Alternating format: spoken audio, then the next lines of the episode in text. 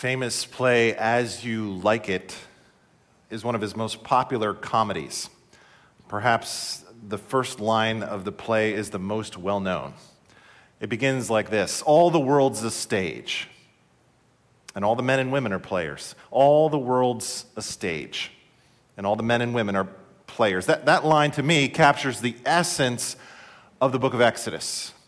The world in the book of Exodus is this divinely made stage, playing out a great story.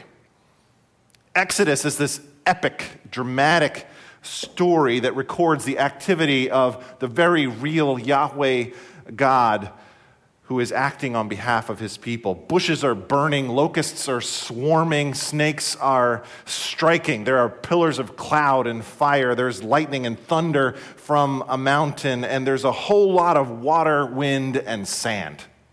The God of Exodus is at work on the world's stage.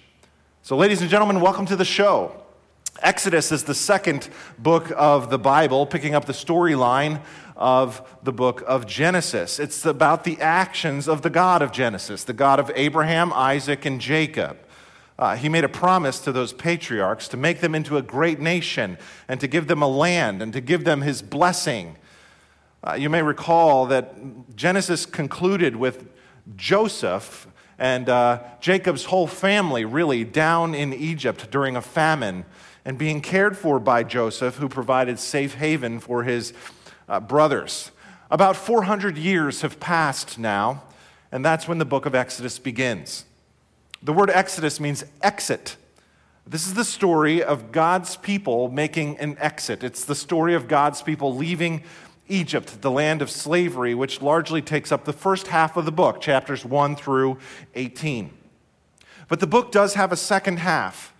Uh, the book has a second half that takes place really at Mount Sinai, chapters 19 through 40. Exodus is not just about God drawing his people out, it's also about God drawing his people near.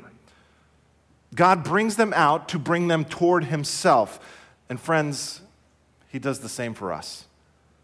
God pulls us out and then pulls us in. He pulls us out and then he pulls us in. He pulls us out and then he pulls us in. In In Exodus chapter 19, after they get out, God says to me, God says to, to them, now, now you will be my treasured possession. God redeems them, yes, but then he gives them his covenant law. And Exodus chapter 31 says, He does this so that you may know that I am the Lord who makes you holy. So Exodus is about God saving a people and then setting them apart for himself. And that's exactly what the same God does today with us. He delivers his people and then he dwells with his people. He redeems us and then he brings us into his presence. Exodus is this journey from darkness to light, from slavery to freedom, from bondage to glory. And that's a journey that we all must take in life. And so the story of Exodus is our story. Old Testament scholar and commentator Alec Motyer said if you ask the average Jewish person what the book of Exodus is about, here's what the average Jewish person would say. If you asked our friends across the street at the Chabad who just celebrated Yom Kippur this past week, here's what they would say Exodus is about. They would say, the Exodus is about how we were enslaved in a foreign land and under a sentence of death, but, but we took shelter under the blood of the Lamb. And a great mediator led us out to set us free. And, and now we're on our way to the promised land. Friends, think about those words. That's exactly our story as well, almost exactly. Uh, let me read it again. The Exodus is about how we were enslaved in a foreign land and under a sentence of death, but we took shelter under the blood of the Lamb, and a great mediator led us out to set us free. Now we are on our way to the promised land. Their story is our story. This is why we go through Exodus. You might say, why, why Exodus? Why are we going to look at this book for this entire fall season? When we look at the world all around us and everything that you have going on in your personal life, what in the world does Exodus have to do with you and me? Here in this year, 2021, in this season. Well, if you're wondering what God is doing in the world, yesterday and today, if you're wondering what are his priorities, the book of Exodus is a great place to start answering those kinds of big questions. Exodus shows us that God has certain priorities. He, he's, he's about keeping his promises to his people, he's in the business of redeeming uh, his children from slavery. He's, he's about thwarting the enemy's plans in this, this world, and he wants to set us free, and he wants to put on display his glory for the entire world to see. See, Exodus is foundational to us understanding the gospel of Jesus Christ. Many people call Exodus the gospel of the Old Testament. There's at least two dozen references to the Red Sea crossing in the rest of the Bible, as well as other allusions that look back upon the Exodus as kind of a paradigm for salvation. In the New Testament, there's lots of references to the, to the book of Exodus. Uh, the gospel writer Matthew begins in chapter 2 by quoting Hosea, which says, Out of Egypt I called my son, originally a reference to Exodus and, and God's firstborn son, Israel. But Matthew applies that statement to the Lord Jesus Christ and says, This is fulfilled in our Lord. Hebrews chapter 2 compares Jesus to Moses and says he's, he's a greater Moses. In Luke chapter 9, the Transfiguration Mountain has Jesus at the top with two figures from the Old Testament Elijah and who else? Moses. And it says in Luke chapter 9 that they're discussing his departure. The word for departure there in Luke 9 is actually the word exodus. They're discussing Jesus' exodus. There's a, there's a greater exodus coming with the death, burial, and resurrection of the Lord Jesus Christ. The Apostle Paul says, Christ, our Passover lamb, has now been sacrificed as the blood has been shed, and we apply by faith the blood of the Lord Jesus to the doorposts of our hearts as he saves us from the wrath of God. It was Exodus that Jesus was celebrating when he instituted the Lord's Supper. Friends, if, if, there's one Old Testament story that the New Testament invites us to read Christocentrically and with Christ at the center, it is the story of Exodus. Why? Because understanding Exodus is one of the keys to understanding the work of God in the gospel of Jesus Christ. So today, I just want to dip our toes into the water a little bit to whet our appetite and, and, explain some things from the first couple of chapters of Exodus. If you have your Bible, turn to Exodus chapter 1 as we look at chapters 1 and 2 for today. And I want to look at four major themes uh, in these chapters, but also they are major themes throughout the book of Exodus as well. Uh, first, we will see that Exodus is about God keeping his promises. Second, we'll see that Exodus is about God redeeming his people. Third, we'll see that Exodus is about God thwarting the enemy's plans. And then last, we will see that Exodus is really about God glorifying his name. So that's where we're headed today. Before we do that, why don't we pray together? Heavenly Father, thank you for preserving your word, Spirit, for inspiring this text and Lord Jesus, we ask that when we look upon your word, we would see a picture of yourself, God. I pray that you would open up our eyes, ears, and hearts, most of all, uh, to understand what you have to say to us today and throughout this series during this season as we study this ancient book. May it become real and relevant in our lives. And for that, Holy Spirit, we ask for your help. In Jesus' name I pray. Amen. Exodus chapter 1 begins with these famous words verse 1 These are the names of the sons of Israel who went to Egypt with Jacob, each with his family Reuben, Simeon, Levi, and Judah, Issachar, Zebulun, and Benjamin, Dan and Naphtali, Gad, and Asher. The descendants of Jacob numbered 70 in all. Joseph was already in Egypt. Now, Joseph and all his brothers and all that generation died. But the Israelites were exceedingly fruitful. They multiplied greatly increased in numbers and became so numerous that the land was filled with them. Let's pause right there, right, right off the bat. First, you don't, you don't see this in English, but the very first word of the books of, of Exodus is the word and. The, the Hebrew word vav. The word and begins this book, telling us that this story is part of a bigger story. Exodus, of course, is not the beginning. To understand Exodus, you have to first understand Genesis. If you're going to sit down and watch uh, a, sequel, you don't start with part two of a movie, right? If you sit down and watch The Lord of the Rings, you're not going to start with the two towers. You're going to go, you're going to go back and you're going to watch the Fellowship of the Ring first. Otherwise, you tune into the two towers and you're like, who's this guy Bilbo? What's Frodo? Why is there a ring? What's the Mount Mordor? And why is there a volcano? And, and who, who the heck are all these hobbits, right? You don't even know. So, in order to understand the two towers, you got to go back and first watch the Fellowship, ring, uh, Fellowship of the Ring. There's a foundation that's been built. Just like that, to understand Exodus, we got to go back to Genesis and realize there's been some promises that have been made in the book of Genesis. Probably the most famous promise, the most important promise in Genesis, maybe the most important promise in the whole Bible, is called the proto evangel or the first proclamation of the gospel in Genesis chapter 3, verse 15. God promises that the, the seed of the woman would crush the head of the serpent.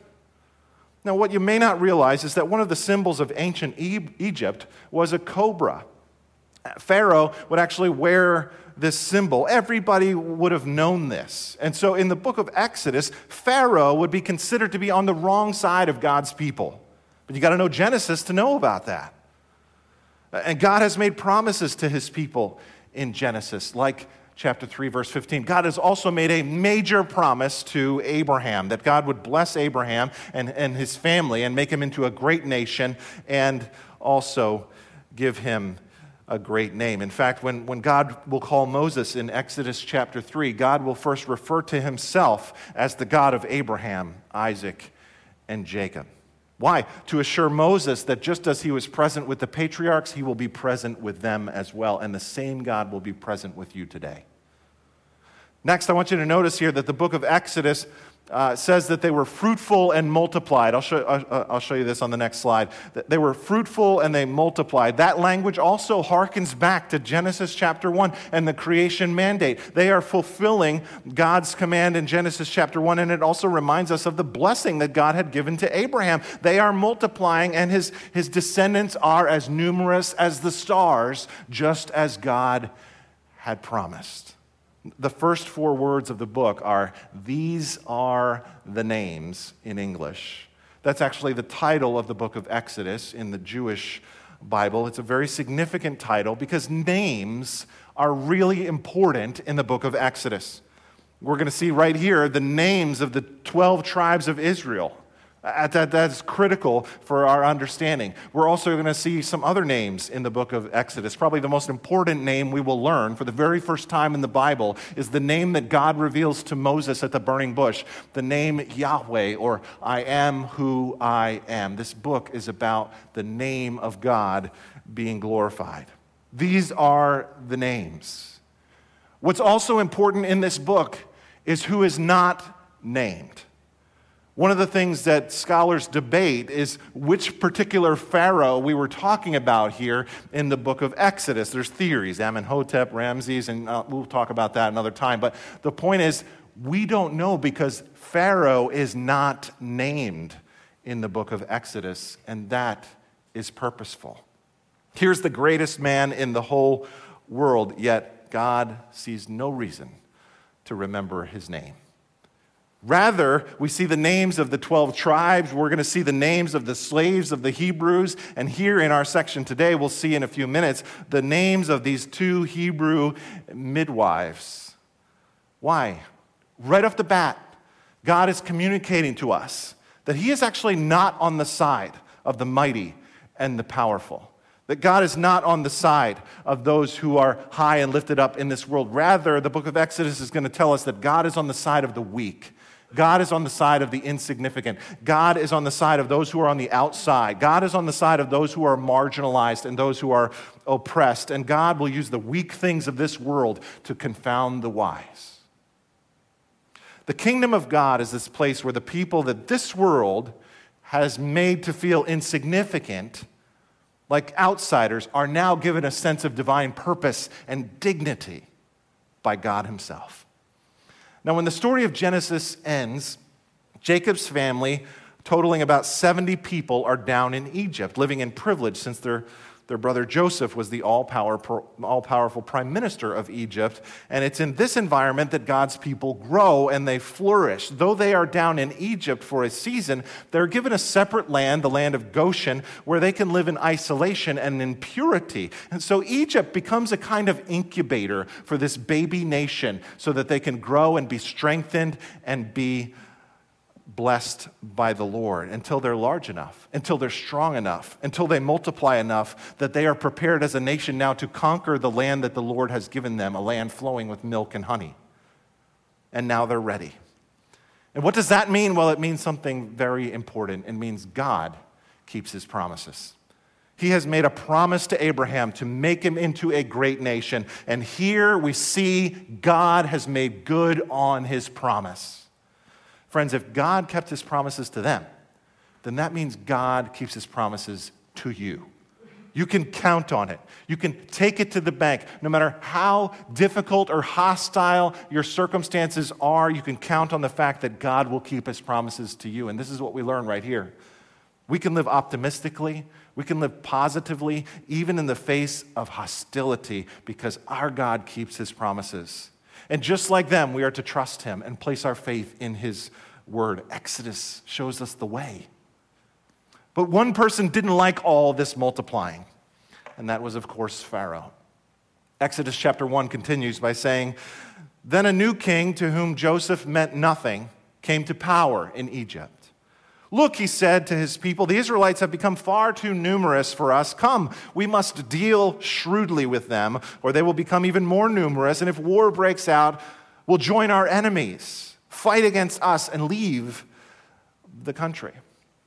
So sadly, Joseph has died, and even more sadly, the memory of Joseph has faded in subsequent generations. And this new king, this new Pharaoh, feels threatened by this group, and he fears that they might rebel against him. And so he puts their growing population into cheap forced labor, into slavery. Verse 11. So they put slave masters over them to oppress them with forced labor. And they built Pithom and Ramses as store cities for Pharaoh. But look at verse 12. But the more they were oppressed, the more they multiplied. The more they were oppressed, the more they multiplied. Say that with me, church. The more they were oppressed, the more they multiplied and spread. So the Egyptians came to dread the Israelites and worked them ruthlessly. Now, as background, you know that Egypt was the mightiest world empire at this time, around 1500 BC. Egypt was the dominant source of military might and glory. We still have structures that stand to this day, images that remind us of their superior strength. Uh, as one of the seven wonders of the world, we see here uh, the pyramids were over 40 stories high. The Sphinx was 66 feet high, symbols of Egyptian might and glory and strength, and the empire still exist uh, today. Meanwhile, God's children, God's children are forced into oppression to help with these kinds of projects. And so this is a dark time for the people of God. Verse 14 makes this really clear. It says this They made their lives bitter with harsh labor, in brick and mortar, and with all kinds of work in the fields. In all their harsh labor, the Egyptians worked them ruthlessly. So here we see this theme in the book of Exodus, which is this theme of breaking uh, free from slavery and bondage. Now, every English translation obscures what verse 14 says here in the Hebrew because it's really almost impossible and redundant to translate this literally. But it uses this word uh, servitude or avadah uh, over and over and over again. It's the word for service or slavery. Literally, if I would translate verse 14 from the Hebrew, it would read like this They made their lives bitter with serving, with brick and mortar, with every kind of serving. With every kind of serving, they made them serve which sounds kind of ridiculous and uh, overly repetitious. But don't miss the point that the original is trying to communicate to us here. They were bitterly enslaved to the Egyptians and to Pharaoh as their master, which leads us to the next point. Exodus is about God redeeming his people. The word redemption will become a very important theological word throughout the Bible. The word redemption means to purchase a slave and to set them free to purchase a slave and to set them free. Now, their slavery in the book of Exodus was literal and terrible and real, and they needed liberation. But their, their slavery also becomes a, a complex picture of and an apt metaphor for our need for liberation from our sinful human condition. In other words, the Bible will later speak of sin as a kind of slavery, as a kind of bondage to a master. And the Bible says everyone has a master and everyone serves someone or something, including believers whose master is supposed to be Yahweh God. In fact, when Moses stands up to Pharaoh and Pharaoh finally lets the people go, uh, it actually says this, speaking for Yahweh, let my people go so that they may serve me. Same word. He'll say that word multiple times. In other words, Exodus is a movement from the wrong kind of servitude to the right kind of servitude. From a servitude of serving the wrong master to serving the right master, God. But their freedom and their bondage are so complicated here, just as ours is as well, because after they are set free, they begin longing for their time of bondage again. Just fast forward with me for a second. After Pharaoh lets them go, they come to the Red Sea. Pharaoh then chases after them and hunts them down. And after they've been liberated, they begin to grumble against Moses in chapter 14. And, and it says here, was it because there were no graves in Egypt that you brought us to the desert and died? What have you done by bringing us out of Egypt? Didn't we say to you in Egypt, leave us alone? Let us serve the Egyptians. It would have been better for us to serve the Egyptians than to die in the desert. Now, isn't that something? Here they get out of bondage, but they are lured back into slavery. They are painting pictures of Egypt and leaving out what lacks, which seems almost irrational. But yet, if we're honest, we do the same exact thing. That's the nature of the human condition. See, we all need someone or something to serve. We all have to trust in something as our source of satisfaction and meaning and happiness in life. But the hard truth is that nothing can or should ever take that place in our hearts except for God alone. But if it does, the scripture says that thing has become your master. That thing has become like, like an idol to you. You're serving that thing. Now you say, well, Pastor Dave, how do I know if something in my life has become an idol? Well, the short answer is anything that is in your life that's more important than God, that's an idol. Anything it, money, career, family, substance, even ministry that we look to as a source of ultimate happiness and satisfaction can become an idol. Anything. And you know it's an idol because if that thing is threatened or that thing is taken away, whatever it is, if you lose it, you completely melt down with anger and worry and fear. When, whatever is my master is taken away, I'm not just disappointed, I'm devastated. Just like Pharaoh, whatever rules my heart, whatever rules over me, comes back to me and says, Don't you see? You need me or you'll die. Don't you see? You need me or you will perish. That's the lesson from Pharaoh. And that's the lesson in the book of Exodus that we need to get as well. And here it is if you don't make Yahweh your God, your idols will pull you back into bondage. If you don't make Yahweh your God, your idols will pull you back into bondage. And so the book of Exodus begins to teach us about this complicated dynamic of slavery in the human heart, but it does so in a dramatic story. And just like them, God says to you and me, Dave, don't you see? You're redeemed. Don't you see? I've set you free from your old master. Romans chapter 6 sin is not your master anymore. Embrace your freedom. Don't go back. Keep going and stay with me. We are going to the promised land. So, how about you? What is that idol in your heart that tugs at you, that pulls you back into bondage? Exodus is about breaking free. Exodus is about your exit from that kind of bondage. Exodus is about you getting out. We'll learn much more about that in our series, but I just wanted to tease that topic for a second. I want to go back to our story here in Exodus chapter 1 because things are really bad in slavery, but they're about to go from bad to worse, if you can imagine that. Take a look. the king of Egypt said to the Hebrew midwives, whose names were Shiphrah and Puah, When you are helping the Hebrew women during childbirth on the delivery stool, if you see that the baby is a boy, kill him. But if it is a girl, let her live. The midwives, however, feared God and did not do what the king of Egypt had told them to do. They let the boys live. So Pharaoh then tells the midwives to begin this massacre, this genocide, to kill their sons to decrease the population so that they would not uh, grow up and fight back in warfare. And their daughters would then grow up and be forced to marry Egyptian men and then lose kind of the Hebrew identity there. But this plan fails because the midwives don't do that, defying the word of Pharaoh and instead obeying the word of Yahweh. Verse 18 continues by saying, Then the king of Egypt summoned the midwives and asked them, Why have you done this? Why have you let the boys live? The midwives answered Pharaoh, Hebrew women are not like Egyptian women. They are vigorous and give birth before the midwives arrive. Is that true? I don't know. Call me tomorrow. Let's talk. Verse 20. So God was kind to the midwives, and the people increased and became even more numerous. And because the midwives feared God, he gave them families of their own.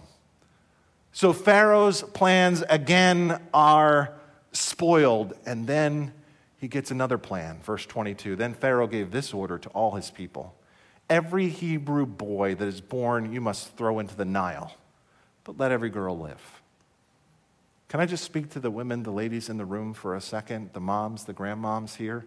What feelings arise right here at this point in the story? I can assure you that the anger and the fear and the anxiety were at a fevered pitch.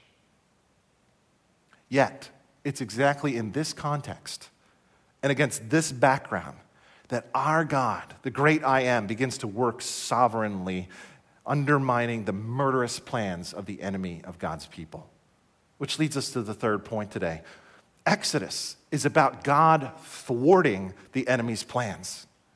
Exodus is about God thwarting the enemy's plans. Let me just pause and help you notice some irony here in the beginning so far. First, Pharaoh tries to put them into forced slavery, but still Israel grows. Ironically, though the Pharaoh does not want them to multiply, they do anyway. Remember, it said the more they were oppressed, the more they multiplied. Then Pharaoh tries to have the Hebrew sons killed, but the midwives refuse, and God blesses the midwives with families for doing so and obeying him. Every single plan of the enemy backfires. And then we have the biggest backfire of all, as in Exodus chapter 2, we meet the main character of our story. But he doesn't show up like Braveheart on the back of a horse with blue paint on his face. The hero of this story shows up as a fragile, vulnerable infant. Chapter 2, verse 1. Now, a man of the tribe of Levi married a Levite woman, and she became pregnant and gave birth to a son. When she saw that he was a fine child, she hid him for three months. But when she could hide him no longer, she got a papyrus basket for him and coated it with tar and pitch. Then she placed the child in it and put it among the reeds along the bank of the Nile. His sister stood at a distance to see what would happen to him. So they keep him for three months before they make this, it says papyrus basket here in the NIV. The actual Hebrew word is the word for ark. It's the same exact word for ark used in Genesis 6 through 8 to describe the story of Noah. Same exact coding as well, tar and pitch. Here's this waterproof little basket ark thing, and this baby goes inside of it. And we're wondering, as the readers who've already read the book of Genesis, right? Is the guy in the ark gonna live? I bet you the guy in the ark's gonna live because I've heard this story before. I'm feeling pretty optimistic about this little boy in the ark. And sure enough, in chapter 2, verse 5, of all people, it's the very daughter of Pharaoh who finds the ark. 5. Then Pharaoh's daughter went down to the Nile to bathe, and her attendants were walking along the riverbank. She saw the basket among the reeds and sent her female slave to get it. She opened it and saw the baby. He was crying and felt sorry for him. This is one of the Hebrew babies, she said. Now, as you study the literature, you realize verses 5 and 6 of chapter 2 are the very centerpiece of this entire passage. This is the, the focal point. The verbs here change tense, and you see that the, the verbs, uh, she opens, and she saw, and she felt sorry, and she said in the Hebrew are in the, uh, they're in the uh, historical present tense. I'm sorry to get in the weeds here, but that, what that means is for, it's the perspective of this looks like it's happening right now. The director has taken his camera and he has put it over the shoulder of the princess, and his camera angle is seeing the angle from exactly the point of view, from exactly the point of view of the, the daughter of Pharaoh herself. And this, he's moved now from this panoramic perspective of the whole world to this very individual perspective of looking here at the actions of one woman. It's really quite beautiful. Verse 7. Then his sister asked Pharaoh's daughter, Shall I go and get one of the Hebrew women to nurse the baby for you? Yes, go, she answered. So the girl went and got the baby's mother. Pharaoh's daughter said to her, Take this baby and nurse him for me, and I will pay you. So the woman took the baby and nursed him. When the child grew older, she took him to Pharaoh's daughter, and he became her son. She named him Moses, saying, I drew him out of the water. Now, a loyal daughter of Pharaoh should not defy her father's decree, right? Who is behind the actions of this princess? Behind the scenes in the book of Exodus, we're starting to see the providential hand of Yahweh God. The point of Exodus is that Pharaoh, though he may claim to be, is not the one in control. God is. Pharaoh is outwitted and undermined by five women here. The two Hebrew midwives, Puah and Shiphrah, Pharaoh's daughter, Moses' sister, and Moses' mother. Big shout out to the women here today. I want you to see that God has a purpose and a job for every single woman in here, and God wants to use you as part of his story. Think of it. Pharaoh's daughter comes at just the right time. The baby cries at just the right time. God provides a wet nurse at just the right time. And then Moses is cared for by his own mother, who's now being paid to do so. Which means Moses will be raised as a Hebrew in his young years, and he will also be raised with all of the privileges of Egypt as well. Moses is saved from Pharaoh to live in his court, and one day Moses will defeat Pharaoh by the power of God. Amazing. What do we learn from this irony? What we learn is that God can thwart the enemy's plan. God can thwart the enemy's plan. That's true today, friends. This world is at war. We are in a spiritual war, and the people of God have an enemy. But no matter how bitter the battle, there is only going to be one winner. Just like the people of God back then, today we as the church need to trust God, and we will experience this battle as well. It will be hostile at times, but we will also experience the faithfulness of Yahweh God and his victory over the enemy and his thwarting over Satan's plan in your life. Let me summarize the rest of chapter 2. Moses grows up in the royal palace. Now, some have speculated, if you've seen the Charlton Heston version, that, that he was next in line to be the heir to the throne. I think that's also the storyline of the Disney Prince of Egypt story. The text is actually silent about that. Nonetheless, he does grow up in a royal setting in Egypt in an elite class until 40 years go by according to Acts 7:23 and one day he goes out to his brothers to the Hebrews and he sees an Egyptian mistreating, beating a Hebrew slave, and he's enraged by this and he strikes him dead. Then Pharaoh finds out and tries to kill Moses, and so Moses flees Egypt to the land of Midian and sits down by a well where there are some women there being mistreated. And he fights back against the men who are mistreating these particular uh, women, and Moses saves the women. After this, Moses is welcomed into their home and meets his future wife, with whom he will live for the next 40 years as a shepherd in the middle of nowhere, in the middle of the Midianite desert. Moses is now the perfect candidate to be a leader and to be a liberator of the people of God. He has a heart for the Hebrews, but he also has the training of an Egyptian statesman. But God knew he needed one more thing humility. And this is what Moses learns in 40 years alone in the desert. See, first, God needed to save Moses before he could use Moses to save others. First, he had to redeem Moses before he could use Moses to redeem others.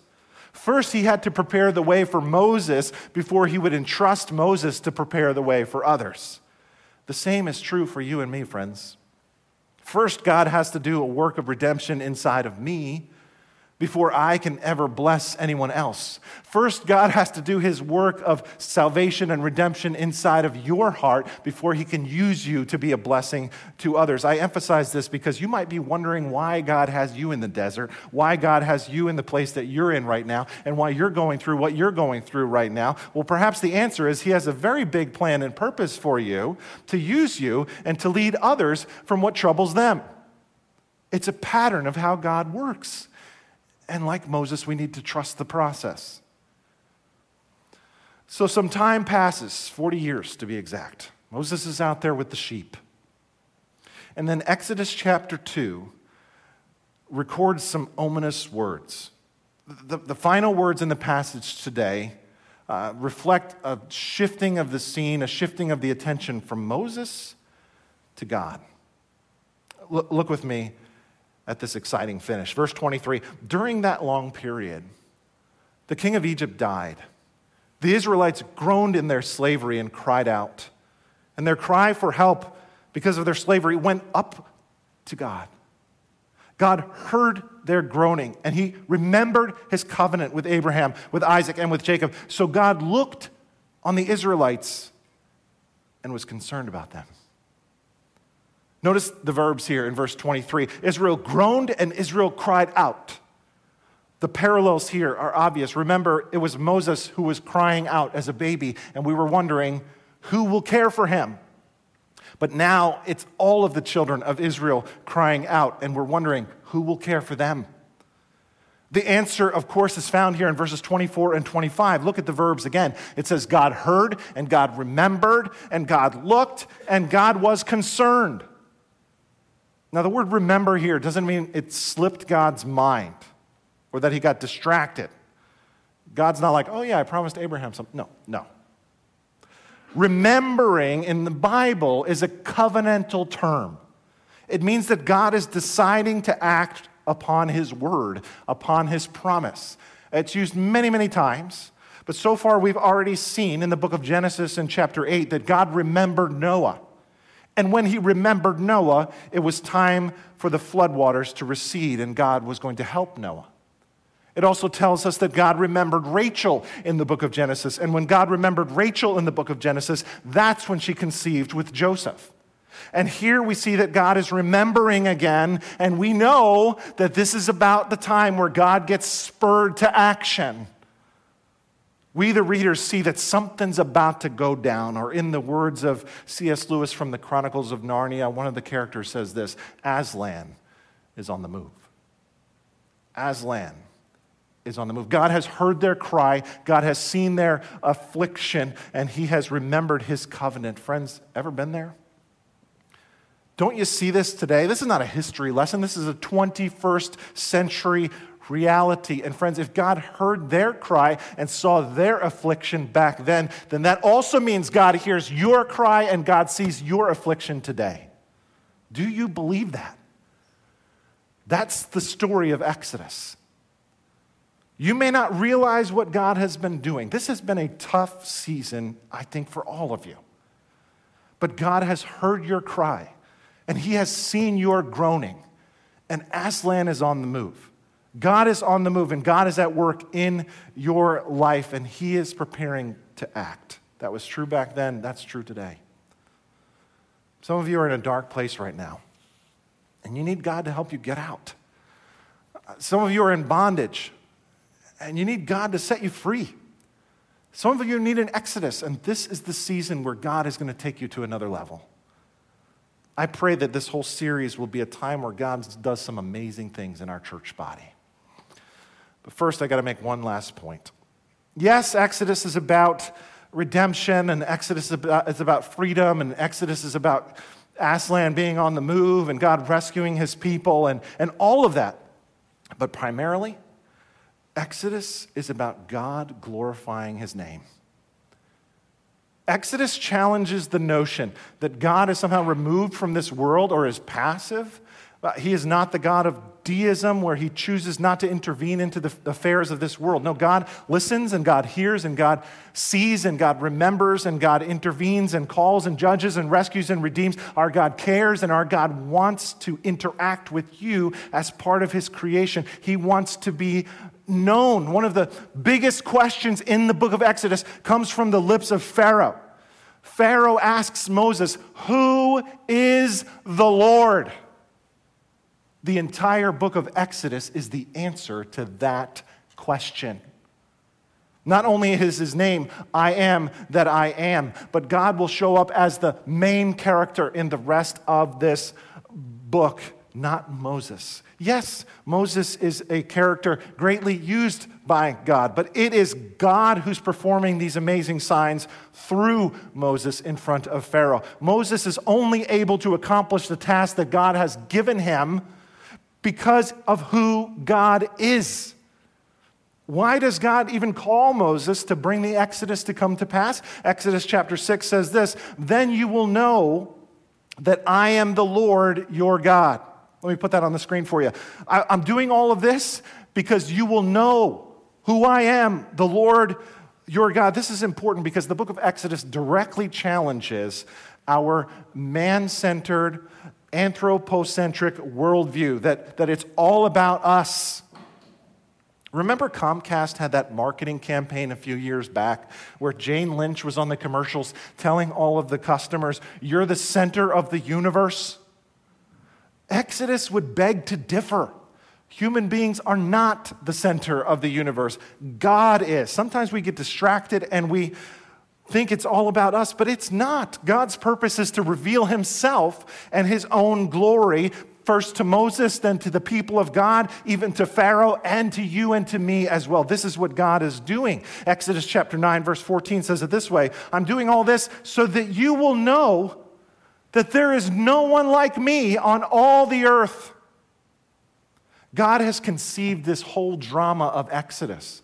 He scripted it, He choreographed it. All the world's a stage, and all the men and women are players. And the point of this play is to display his might and his power and his glory for all.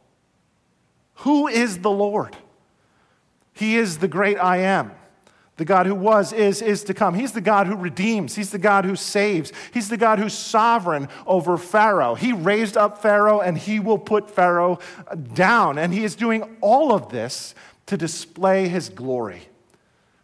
Later on in the book of Exodus, Moses will say to God, Show me your glory. Show me who you are. I want to see you. And in that moment, God reveals to Moses just his backward parts, and Moses gets a lesson about the identity of God there. It says this The Lord gives this self description as he passes by, saying, The Lord, the Lord, the compassionate, gracious God slow to anger, abounding in love and faithfulness, maintaining love to thousands, and forgiving wickedness, rebellion, and sin. This is who God is. This is what the book of Exodus is ultimately about. It is about the identity of God, the God of the Bible.